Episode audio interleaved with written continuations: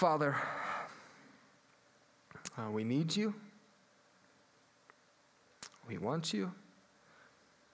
I pray that you give us ears to hear today, eyes to see, hearts with fertile soil, minds to comprehend, feet that want to run with obedience. I do ask that we will walk out of here different, that today would be a changing day for all of us in here. In Jesus' name, amen. I don't know about you guys, but I feel like I have been walking in the blessing of the book of Revelation. Remember, at the beginning of the book of Revelation, it says that those who hear the word, or those who read the word, who hear the word, and essentially obey the word, will receive a blessing. Now, I think God's grace is coming in in the obeying of the word. As i am trying to obey the word every day, but I think where the blessing's been coming in for my life is as we've studied the seven churches of Revelation, I've been rec- recognizing much deficit in my relationship with God. Just significant deficit where I say, God, I need you here, I need you here, I need you here, I fall short here. And it's maybe areas that I haven't seen before. And it's through studying scripture and being okay with what it says and then trying to do better, trying to be obedient, I think that's where the blessing comes. So I've been frustrated the past several weeks because it's just like, well, I didn't know. I didn't know about that in my life, and then I see it, and, and then I struggle, and I struggle, and I struggle. And it's just like this sharpening is going on. So the blessing doesn't always mean prosperity and happiness. Sometimes the blessing means things are exposed that cause frustration in your life so that you can point to Him even more. Amen? Anyone else been experiencing anything as we've been going through the book of Revelation? Just raise your hand if you've been experiencing anything. I just expect the blessing, and the Bible would be a lie if we don't encounter one. So, today we will be looking at the sixth church in the book of Revelation. You can find it in Revelation chapter 3. And this church is the church at or in Philadelphia. Philly was known as the city of brotherly love and was one of the youngest of all churches. It was located on the main train, uh, trade route, also known as the greatest trade highway in the world. Many travelers would come and go because of this trade route. It had many nice buildings, and this is why it was known as Little Athens. And it was located on a major fault line that experienced the earthquake that we've discussed before in 17 or AD 17. And the residents, because of this fault line, they felt highly insecure about where they lived. It would probably be much like those who live on the coast when fall comes, right? You worry about hurricanes, or those who live in Tornado Alley, you worry about tornadoes. But you see some of them, you see some of the people who just sit out on their porches and record them. But um, the residents felt insecure, insecure because of how bad this fault line was. Philly had a major Jewish community and this town was intentionally built to be a missionary city. What was unique about this church is Jesus does not rebuke them for anything. This means we need to take notice. Jesus does not rebuke Philly for anything. So we better pay attention. And if he doesn't, uh, if he doesn't rebuke them, what does that mean? Maybe Philly is a church model. Maybe that's what we should look like. So, to start this letter, Jesus addresses for, uh, his characteristics as he's done so far. So, Jesus' characteristics, Revelation chapter 3, to the church in Philadelphia. To the angel of the church in Philadelphia, write These are the words of him who is holy and true who holds the key of David. What he opens, no one can shut, and what he shuts, no one can open. So we're just going to look at a couple of these, these things, these characteristics. So he says, holy. This, uh, what we see is his deity and the Trinity when he mentions this. When he brings up holy, the holiness of Jesus reflects his identification with God. Because what do we know? God is holy. There's only one that can be holy, and that is God. So, what Jesus is doing here is he's identifying as God. We couldn't, um, yeah, there's only one who is holy, the attribute required for our sacrifice. You realize that? The one who, the only one who could lay down their life for you and I was one that was holy. That's it. So, because of that, you and I, because we're not holy, we couldn't be sacrificed because we're not.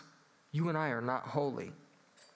We couldn't be sacrificed because we couldn't bear our own sin. So, this is saying Jesus is completely different than man. There's no one like him. Why? Because he is holy. Holy is a word that completely puts him in a different category than you and I. Now, because Jesus died and his blood covers us, he sees us as someone who he can accept. Amen? But by ourselves, we are not holy. So God's setting, Jesus is setting himself as tied to the Trinity and completely different than you and I. He's true. This is pretty simple. He cannot lie. And his words carry undeniable truth. Do your words carry undeniable truth? You liar. They don't. we think even just the slightest fib is okay. His words are true, truthful. And what I say is, we expect to receive a blessing from this, this book. Why do we expect to receive a blessing from this book? Because his words are truthful and he's not a liar. And the book of Revelation tells us that when we read it, when we hear it, and when we obey it, we will receive a blessing. Amen? So he addresses that he's holy, he addresses that he is true. And then he says, the key of David. Jesus holds the key of David. This is pointing to the fact that he holds the key of death and hell, of life and heaven. It's also a reference to Isaiah 22 22. I will place on his shoulder the key to the house of David. What he opens, no one can shut, and what he shuts, no one can open. Jesus is the Davidic Messiah with total power to control who goes to heaven. God, ha- Jesus has total control with who gets to go to heaven. And now, why this is addressed, and we'll mention it here in a little bit, is this is addressed because there were fake Jews who were trying to tell people everything that they had to do to make it to heaven. There were fake Jews, there were fake religious people trying to manipulate the system to serve them rather than to serve God. So, what Jesus is addressing to the church of Philadelphia is he's saying, hey, look, I choose. I have that key. I have that door. Amen? Sleepy church, do I need to go back? Jesus alone has this power. Jesus says in John 10 9, I am the gate. Whoever enters through me will be saved. They will come in and go out and find pasture. I am the gate. Whoever enters through me will be saved. Jesus is the door. He gives access to heaven, and he damns those to hell. Now that Jesus has shared a few qualities about himself, he proceeds to give them their review. And I've been thinking, maybe on the eighth week, that I would do a review of the church in Mechanicsburg. And then I said, not going to go there. Not even close. Just won't. And then I said, well, maybe I can have like people from the congregation review the church. And I said, not going to go there either. Because, for one, reviews are scary, aren't they? Like, assessments are scary. And then I'm like, I'm no one to assess this church. Like, God's the only one who can give a real assessment. Amen? Man sees something on the outside, but God sees the heart. So, God's giving this review. And um, the one review that I hope that I get one day when I meet him is Get in here, you good and faithful servant. Well done, you good and faithful servant. That's, that's all I need to hear. Well done, you good and faithful servant. Either way, here's his review to the church in Philadelphia. He says, I know your deeds, see. I know your deeds. See, I have placed before you an open door that no one can shut. I know that you are that you have little strength, yet you have kept my word and have not denied my name. I will make those who are of the synagogue of Satan, who claim to be Jews, though they are not, but are liars, I will make them come and fall down at your feet and acknowledge that I have loved you. Since you have kept my commands to endure patiently, I will also keep you from the hour of trial that is going to come on the whole world to test the inhabitants of the earth. I am coming soon. Hold on to what you have, so that you will, uh, so that you will not, so that no one will take your crown. The one who is victorious, I will make a pillar in the temple of God. Never again will they leave it. I will write on them the name of God and the name of the city of my God, and the new Jerusalem, which is coming out of heaven from my God. And I will also write on them my new name. Whoever has ears, let them hear what the Spirit says to the churches. We have to hear that this church did not receive one rebuke. Not one rebuke. Jesus was pleased with this church. So his plan for this church was for them to keep on doing what they were doing. He didn't tell them to repent, he didn't tell them to turn from their evil. Essentially, he's saying just keep on doing what you're doing, hold fast, endure. So we have to ask what was this church doing that did not receive a rebuke? They were taking God's words seriously. They were taking God's words seriously. To me, it seems clear that God is pleased with churches that take his son's directions seriously. God was pleased with Philadelphia because they took his words seriously. Are you taking God's word seriously today? Are you taking, am I taking, are we taking God's words seriously today? Only you can answer that question. So, what were they taking seriously, though? Verse 8, second half. I know you have little strength, yet you have kept my word. So, kept my word. What did they do?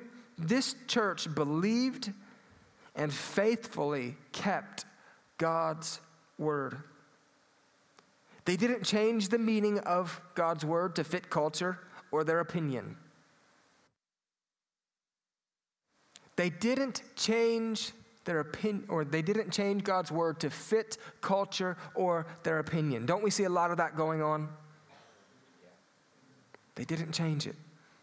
They didn't get mad at the messenger who taught the word when it hurt. Remember, at the beginning of this book, it said, Those who keep the words of Revelation will be blessed. This church was walking in this blessing because they were keeping the words of the Bible.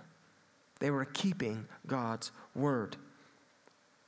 See, it was by them keeping God's word that they demonstrated their deep love for God. By the way that you keep his word demonstrates your deep love for him. not by the way you wear a Seeds of Grace t shirt, or not by the way you post on your Facebook that you're a Christian, or you repost or quote the scripture of the day. Not by the way that you just come to church every Sunday, which we're encouraged by you coming to church each Sunday. But deeper than all of that, your deep love for God is how you keep His word. John 14, 21 through 24. Whoever has my commands and keeps them is the one who loves me. The one who loves me will be loved by my Father, and I too will love them and show myself to them. Then Judas, not Judas Iscariot, said, But Lord, why do you, in, why do you intend to show yourself to us and not the world?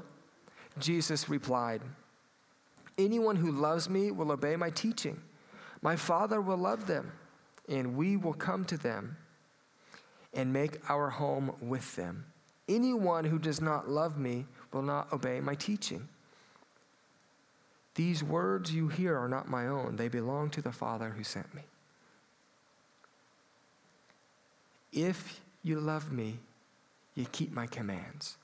So, our deep expression of love to God will be us fighting and wrestling against our sinful nature. When He says to bring up His name at certified or Berg One Stop or Cardinal Pizza or wherever we are, right? Der Dutchman. When he tells us to do something, we do it because we deeply love him. See, it wasn't the church leadership that pursued God's word, it was all of those in the pews. And there's no accusation there, right? I'm not saying only church leadership is pursuing God here. That's not what I'm saying. But what I'm saying is collectively as a church, collectively, every individual, there is this deep, deep, deep sacrificial love for honoring Him and saying yes to Him. See, if you and I would have attended one of their services, we would have been astonished by how much they wanted to know God's word individually and corporately there would have been no question whether everyone in the church would have signed up for the Bible reading plan. There would be no question whether every day each member in this church would have read and reread the daily Bible reading.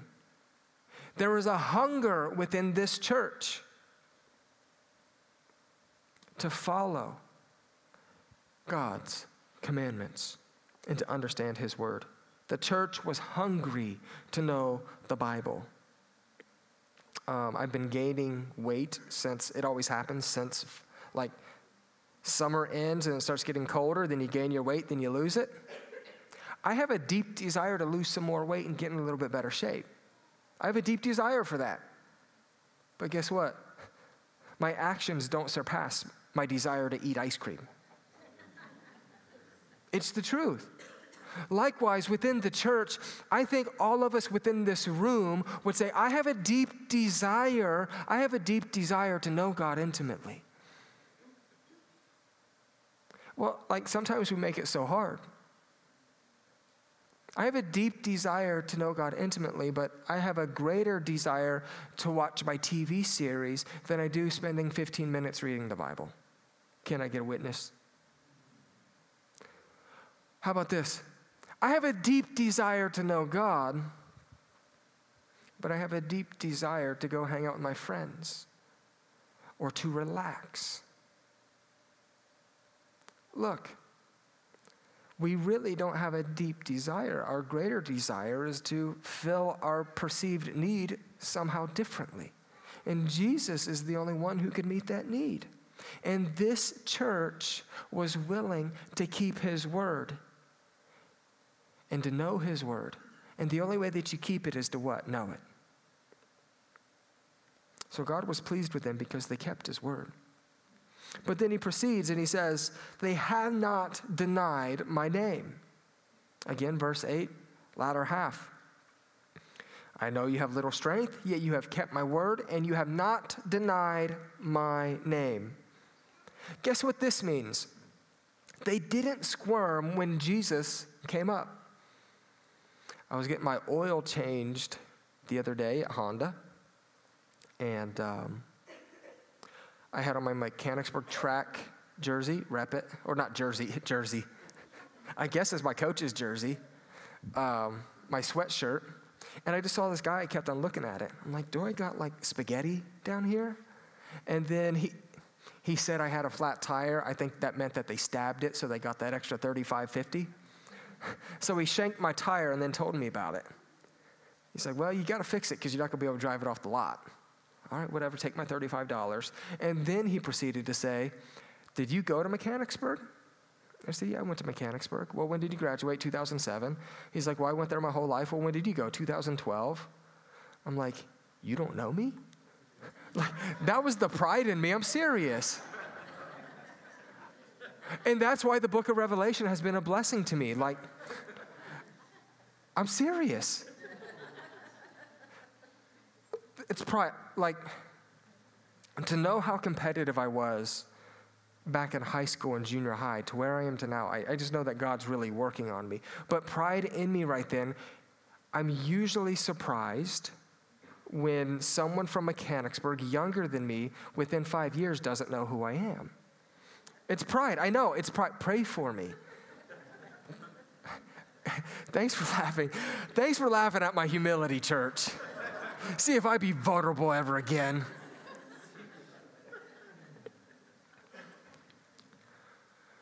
So, so I'm honest. Um, I'm honest with you guys and whatever. So I tell him, "Hey, look, I'm surprised he doesn't know me." And then we, you know, we talk a little bit. Well, did you know this person? Did you know Macy? No, he didn't know Macy. And uh, Macy was a transplant, so it's usually because she's a transplant, people don't know her. So wasn't surprised by that. And then asked, "Well, did you know my brother?" Yeah, I knew Sammy. Now it started to click you seem like a little bit of a troublemaker, and Sammy was a punk. Well, now it's clicking. Sammy never brought me up. But what ended up happening is he comes in after fixing my tire, tells me you have to pull out, you have to walk out to the bay, hop in the truck, and I roll down the window and I'm talking to him um, some more. And um, then he just starts cussing and cussing about this and that and Berg this and now where they go to school and cuss, cuss, cuss. And it started to make me feel uncomfortable because I started to squirm a little bit because I was ready for him to ask me, Well, what else do you do other than coaching track? And I started to squirm. And I started to squirm because it always gets really weird when, when, like people are just cussing and cussing. Then you're like, Oh, I'm a pastor. Then they're like, Oh, forgive me, Father. And they start doing these motions. No, that's not how it works. I've had people do that. That's not how it works. So I started to squirm a little bit. Anyone ever squirmed when you know that Jesus is about to come up? And I wasn't squirming that Jesus was about to come up. I was, well, a piece of it was, but I was squirming because of just the person that he just was making himself into. And then I was going to say, I'm a pastor. And um, this church didn't squirm when Jesus or the love of their life ever came up. Jesus, God was pleased with that. Jesus was pleased with that because they have not denied his name. Have we squirmed this week? Lord willing, I don't squirm for the rest of the day. Lord willing, if I wake up tomorrow, I don't squirm tomorrow they happily claimed Jesus. Matthew 10, 32 through 33. Whoever acknowledge me, acknowledges me before others, I will also acknowledge before my Father in heaven. But whoever disowns me before others, I will disown before my Father in heaven. They shared their faith even when it was hard. Better stated, they walked out the Great Commission. This church was a Great Commission church. God was pleased with this church because they valued what Jesus said about furthering his kingdom. what, what's really weird about us as Christians is what we end up doing is, is we take our earthly life and the rest of eternity and we make them two different lives. Do you guys do that as well? You say, like, well, here's this life, and then, then I'll get into eternity. What should change is we need to recognize that we're living in eternity now. I'm not saying we're living in heaven. Don't hear that. What I'm saying is we are living in eternity. I don't get I get a new body, but my spirit and my being lives forever. Amen. Now, for some, the living forever, it's really scary because it, there will be weeping and gnashing of teeth. But where I believe that I'm heading, not based upon my works or my good deeds, but solely because of the blood of Jesus and his sacrifice, I believe I'm going to heaven. Amen? So, what's unique here is um, our whole life should be about furthering the kingdom. But many of us have made our whole life about career or sports or being liked or just getting by or the TV series that we love to watch. The fact of the matter is, is our whole life and our whole existence is about furthering and worshiping the King of Kings. And this church understood that. They valued furthering the kingdom. So when you're at your job, you are to worship God and further his kingdom. God has placed you there. When you are at church, you are to further his kingdom and worship him. When you are at school, your job and your expectation is to love him and to further his kingdom. And I need to preach to myself when you're at Honda getting an oil change, my job is to worship him and to further his kingdom. Walk out the Great Commission. Many of you are familiar with it. Matthew 28, verse 16 through 20. Then the 11 disciples went to Galilee, to the mountain where Jesus had told them to go. When they saw him, they worshiped him, but some doubted. Then Jesus came to them and said, All authority in heaven and on earth has been given to me. Therefore, go and make disciples of all nations, baptizing them in the name of the Father and of the Son and of the Holy Spirit, and teach them to obey everything I have commanded you. And surely I am with you always to the very end of the age. Amen. I've shared this a lot, and you guys know this. Your job description is significantly clear in the Bible love God, love people, and make disciples. That is your job description. You are someone who's going to love God, love people, and make disciples. The expression of that might be you uh, own a bowling alley, it's a family business, you make really good pizza. It might mean that you're retired or a state highway patrolman, or you work with youth, or you're a teacher, you're a banker, you're a truck driver. You made pig feed that we benefited from for years. You play music, whatever it may be, your expression of walking out, loving God, loving people, and making disciples is going to look different. But your goal each day should be that God, how do I honor you and how do I love you? How, how do I love people? And how do I make disciples? This church was passionate about sharing the good news of Jesus. See, there was a lot of pressure on them to simply make Jesus fit in to just one of their lowercase gods. There was a lot of pressure for them just to make God sit there as the sun god, or Jesus to be just the sun god, or, or the god of the shadows, or the god of incense. There was pressure in society to do that. And there's pressure on our society to do that as well. But this church didn't move. They kept sharing about Jesus. They didn't make their faith about themselves, they walked it out. Are you walking out your faith? Or are you squirming when Jesus comes up? Are you undeniably bringing up Jesus' name? One, uh, several studies that I looked at the past couple weeks only three in 10 unchurched Americans, so 29%, say a Christian has ever shared with them one on one how a how a person becomes a Christian. So if we have 100 people in this room today, 29 of you have only shared one on one with someone how to become a Christian. Isn't that a sad fact? Because here's what happens. Um,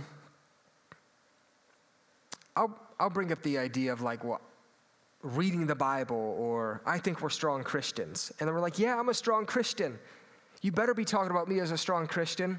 And then I bring up the fact of, hey, only 29% of people share the gospel. And then you're like, yeah, I'm that 29% because I don't feel equipped enough. How many of you guys don't feel equipped enough to share the gospel of Jesus?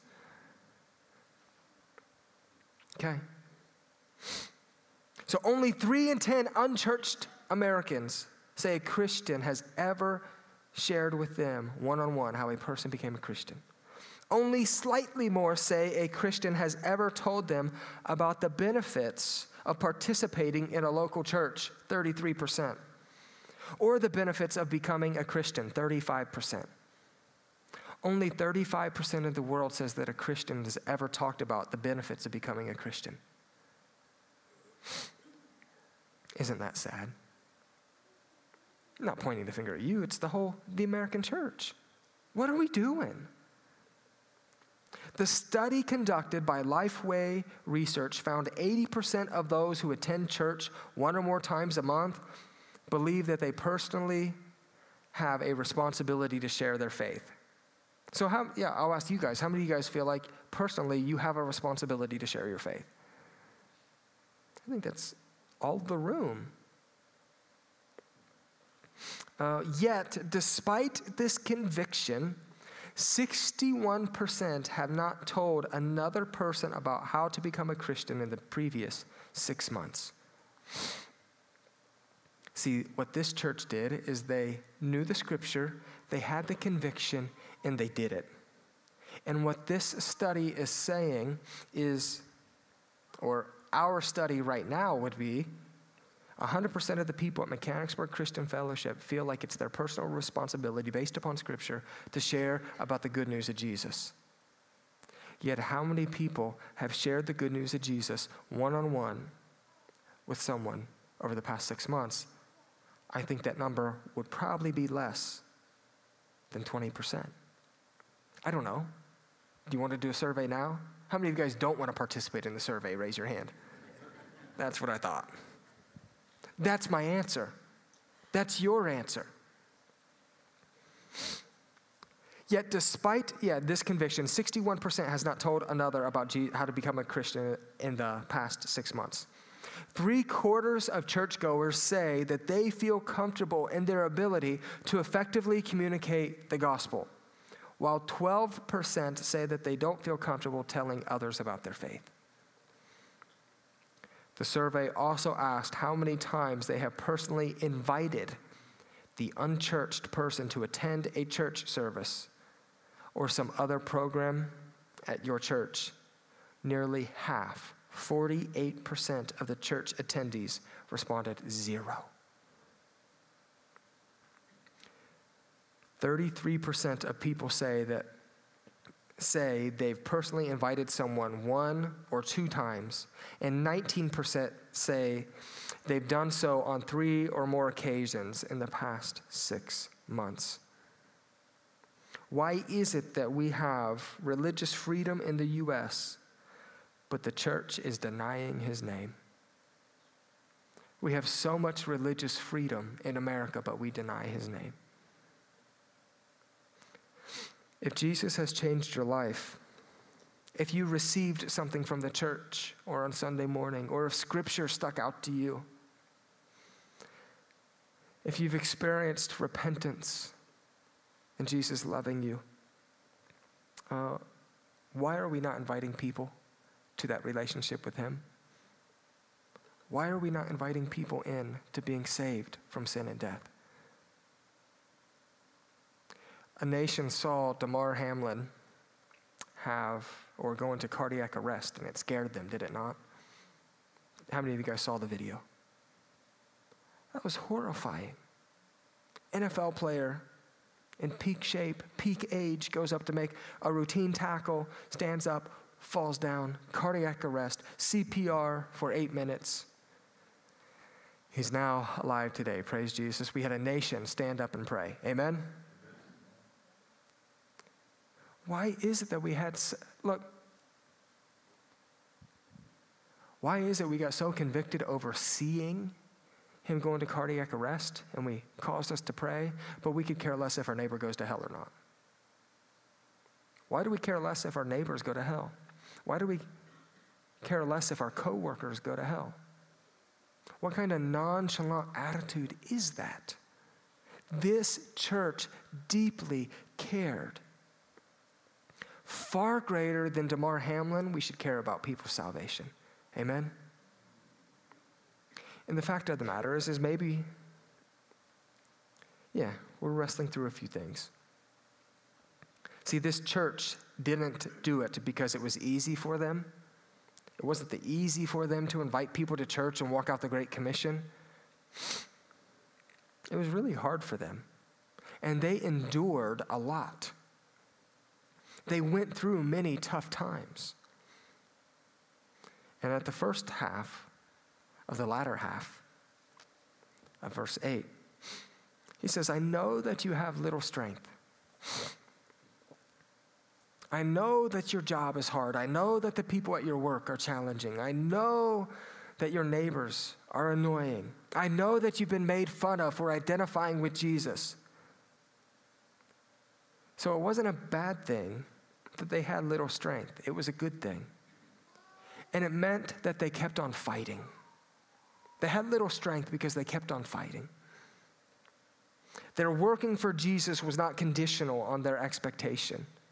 Their working for Jesus wasn't about their skill, strength, or fortitude.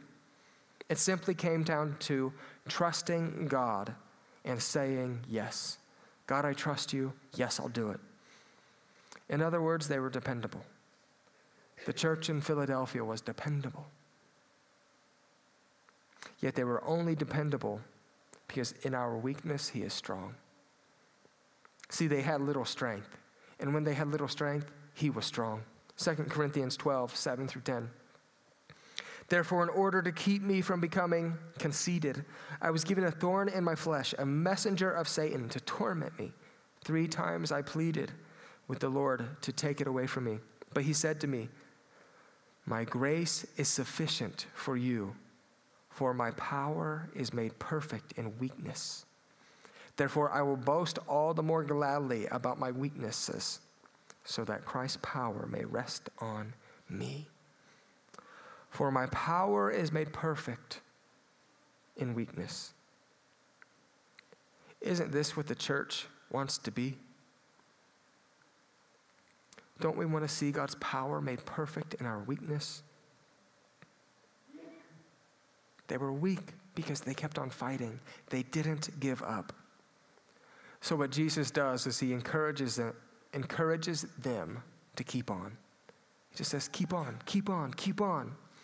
Verse 8 I know your deeds, see, I have placed before you an open door that no one can shut. This town that was a major highway was not afraid to share the gospel of Jesus. They had many people coming through it. So, Jesus reminded them that He will keep the door open for them. He will keep this door of the ability for them to share the gospel. He'll keep that door open of, of the gospel being shared. Why? Because they're active in their faith.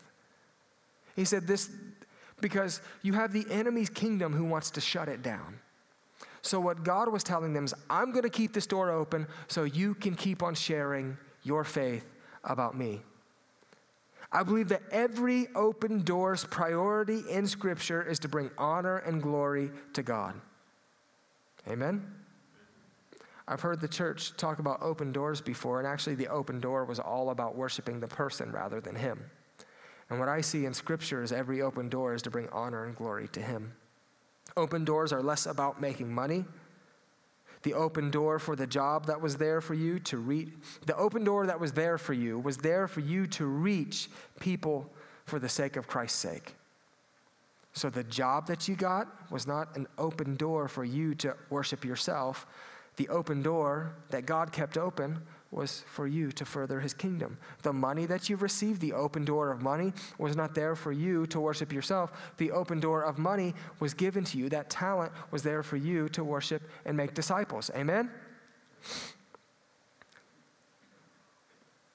This door that was opened for them to continually share the gospel couldn't be shut because he opened it. No evil, no person, no plan, nothing can shut the door that Jesus opens. Amen?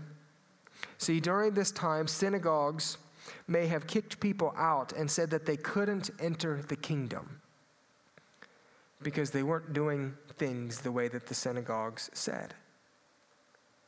But Jesus is the one who shuts the doors. And those in the synagogue were in jeopardy of the door to heaven being shut on them if they didn't recognize Jesus as King of Kings. So Jesus was telling those in Philadelphia hey, look, the synagogue might be telling you one thing, but I'm the one who opens and closes the door to heaven. It's really exciting, isn't it? That people, what do you mean, worker from Honda? You don't know who I am. Shut that door on you. We shut doors on people, but God says, hey, look, I'm the one who opens and closes the door. One author says it this way No matter how weak or ill equipped you may feel, if you stay focused on God's word and are willing to share it with others, Jesus will open doors for you to share your faith. The churches that are most effective in reaching people for Christ are not necessarily those with the slickest programs or the most extroverted personalities. They are the churches in which most members believe this promise and pray regular, regularly for the opportunities to share their faith with friends, family members, neighbors, work associates, and strangers. This is also the most exciting way to live. I challenge you to pray for this every day this week and see what happens. So Jesus encourages them to keep on to pray for these opportunities. And he says, even though you're weak, and even though I've opened up the door for you, I'm going to vindicate you. Jesus and you and I will be vindicated one day for all of our efforts. Verse 9 I will make those who are of the synagogue of Satan, who claim to be Jews, though they are not, but are liars, I will make them come and fall down at your feet and acknowledge that I have loved you. Christians were being persecuted by certain uh, Jews in Philadelphia. Yet these Jews were only Jews by name, not affiliation or belief. So these actors were persecuting Christians, which really made it hard for them. The church was experiencing a lot of persecution. So Jesus encourages them by saying, that he will make them fall down at their feet and prove to them that they were not wrong about his love for them. One day, all these people who tell you that you're crazy, these astrophysicists and biologists and smart people who say, hey, look, you were, you were wrong. Guess what God's going to make them do? Bow at our feet one day and say, no, you were right about Jesus, and Jesus loved you. He will keep us from the hour of trial. Um, I wrote a whole new sermon during the middle of the week for this one point. He will keep you from the hour of trial. And I wrote a whole new sermon because um, there's much speculation about this talking about the rapture. So I wrote this whole sermon, and and then I talked myself out of it this week because I said, if I talk about this, then they're going to forget about sharing the Great Commission, right? You just want to be sucked into rapture talk. So, um, what I decided is we're going to hold this off for um, Revelation chapter 6 through 9. But we will talk, we will talk about that speculation in, and if this verse is pointing to that. But verse 10 since you kept my commands to endure patiently, I will also, also keep you from the hour of trial that is going to come on the whole earth to test the inhabitants of the earth. Then I had my whole eight pages. Wow, for time's sake, we are going to save this for the next couple weeks. Some suggest that this directed towards the rapture of the church, while others suggest something different. Um, the point that I will make today is this what is clear is that Jesus is promising that he will protect them from difficult times that are coming. That's where we're going to leave this today. He will protect the church. He will keep them from the hour of trial. He will keep them. He will keep you and I from the hour of trial. Maybe this was an imminent outbreak of Roman persecution. Maybe it was promising to empower and strengthen them so that they persevere through sharing the gospel victoriously. But the point is, is that he was promising to protect them. And the ultimate protection that Jesus offers is not our physical body protection. But the protection that he offers is that one day we get to be set free from all of this with him in heaven. Amen? He's protecting that. He's protecting that, hey, we get resurrected bodies one day. No one can shut that, no one can steal that.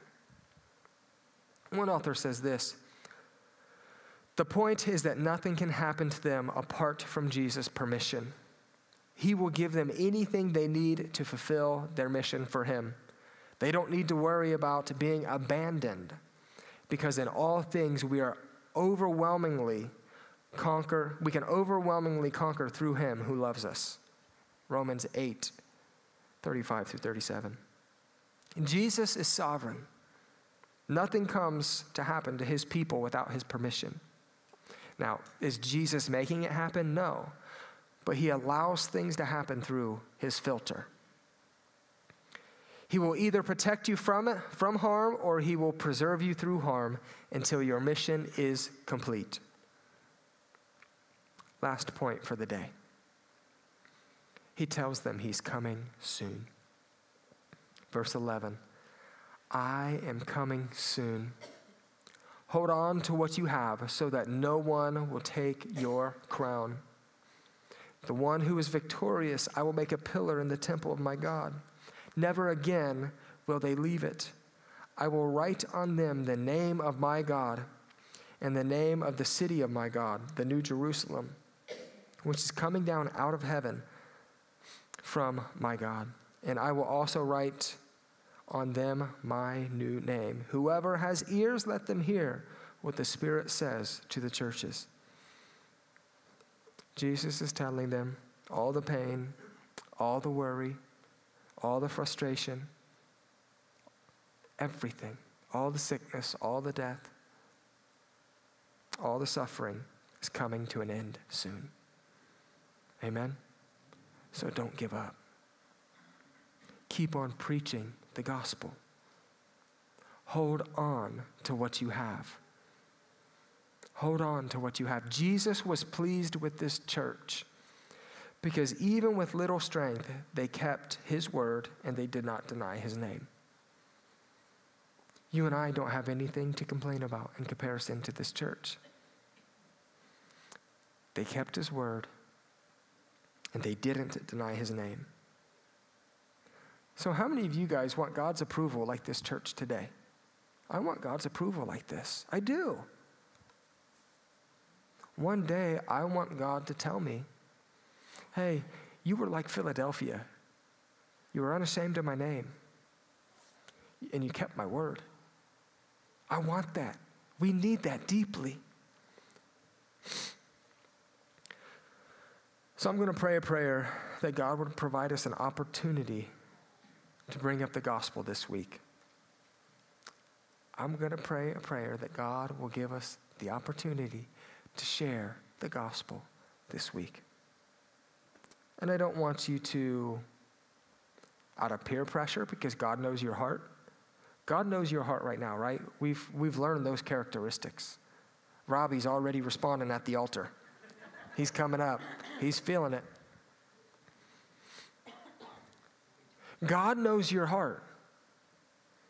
So after I share what I next share, you can stand up and you can put an appearance on in front of man.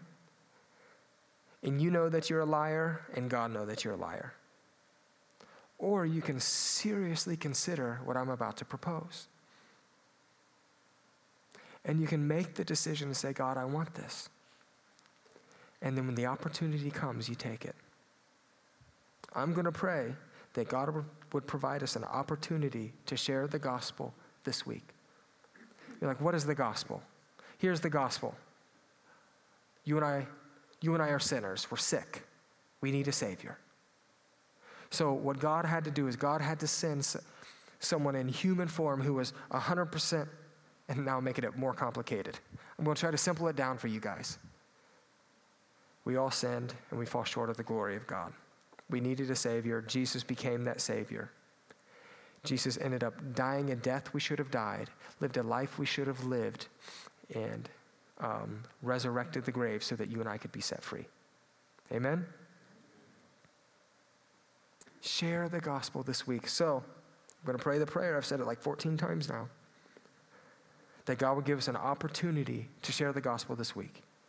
And if you want that opportunity, you say, God, I want to take that step this week to share the good news of Jesus. That I don't want to be the bad statistic, I want to be the 29%. I want to be the 33%, and I want to be the 38%. God, I want to share the gospel and I want to invite someone to church this week. If that's you, I want you to stand up right now and I'm going to pray. And then God's going to provide that opportunity this week. I'm standing. I want that opportunity. Don't stand up if you don't mean it. It's okay to wrestle. It really, this is a safe place to wrestle. There is no judgment. Please wrestle. Father, in Jesus' name, thank you that this is a place that we can wrestle and it's safe. But I pray, like the Church of Philadelphia, we would be people who would stand up for you this week, that we would share the good news of Jesus, that we would keep your word. Father, may we love you more than anything else. I even pray today after church, Father, you would provide opportunities wherever we're eating, whatever we're doing, just to share the good news of Jesus with someone. That there's hope, that there's life that Jesus loves them. Provide us those opportunities and make them clear. Give us the strength and the boldness. In Jesus' name, amen.